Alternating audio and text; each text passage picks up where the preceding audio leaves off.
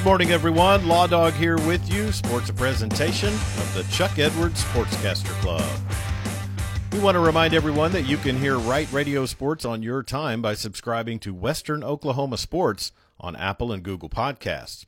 The Clinton Red Tornadoes travel to Oklahoma City on Friday to take on the number four 5A ranked Irish of Bishop McGuinness. The game is ranked as the number five top game in the state by the Daily Oklahoman. McGuinness defeated Putnam City last week 52 to 17. You can catch every minute of the action on Red Tornado TV at Right Media and on 97.3 The Score.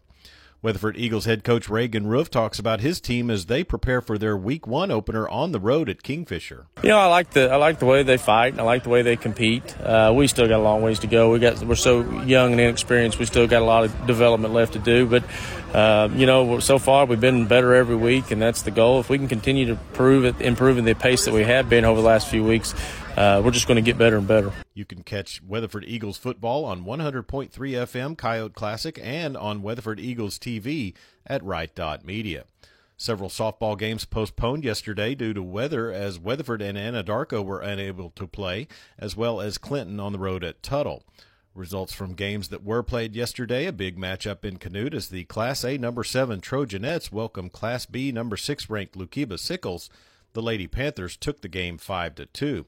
Arapaho Butler beat Vici 8 0. Burns Flat Dill City beat Calumet 9 to 5. Cheyenne won their three way at Thomas, beating the Lady Terriers 9 0 and the Lady Eagles of Watonga 2 to 1. Thomas dropped their game versus Watonga 9 to 3. Cordell took two at home versus Blair 12 to 2 and 10 to 8.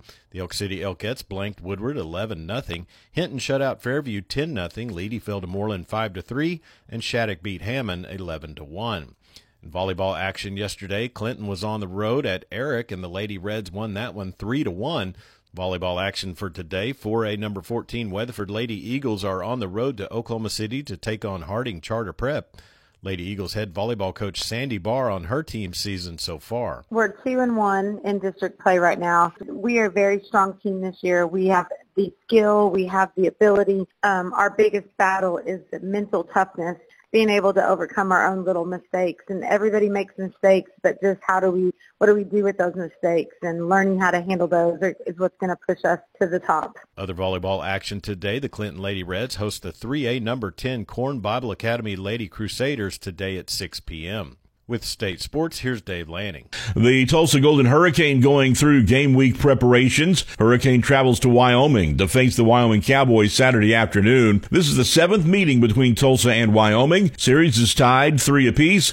Cowboys won the first three meetings of the series, while Tulsa has won the last three games. Tulsa returned 16 letter winners with four starters on offense, while the defense returns 21 lettermen and six starters. It's a 2:30 kickoff in Laramie. Another All-American transferring to the OU softball team, Sooner head coach Patty Gasso announcing last week the addition of All-American graduate transfer Haley Lee from Texas A&M. Lee, a two-time NFCA All-American and a 2022 first-team All-SEC selection, made 189 starts in four seasons for the Aggies and holds a career batting average of 365. Dave Lanning on the radio, Oklahoma Ag Network. And that's sports on this Tuesday morning. Get out there and make it a great one. I'm Chuck Ramsey, the Law Dog. Sports, a presentation of the Chuck Edwards Sportscaster Club. Be sure and stay tuned for more of the Dan Patrick Show right here on 97.3 The Score.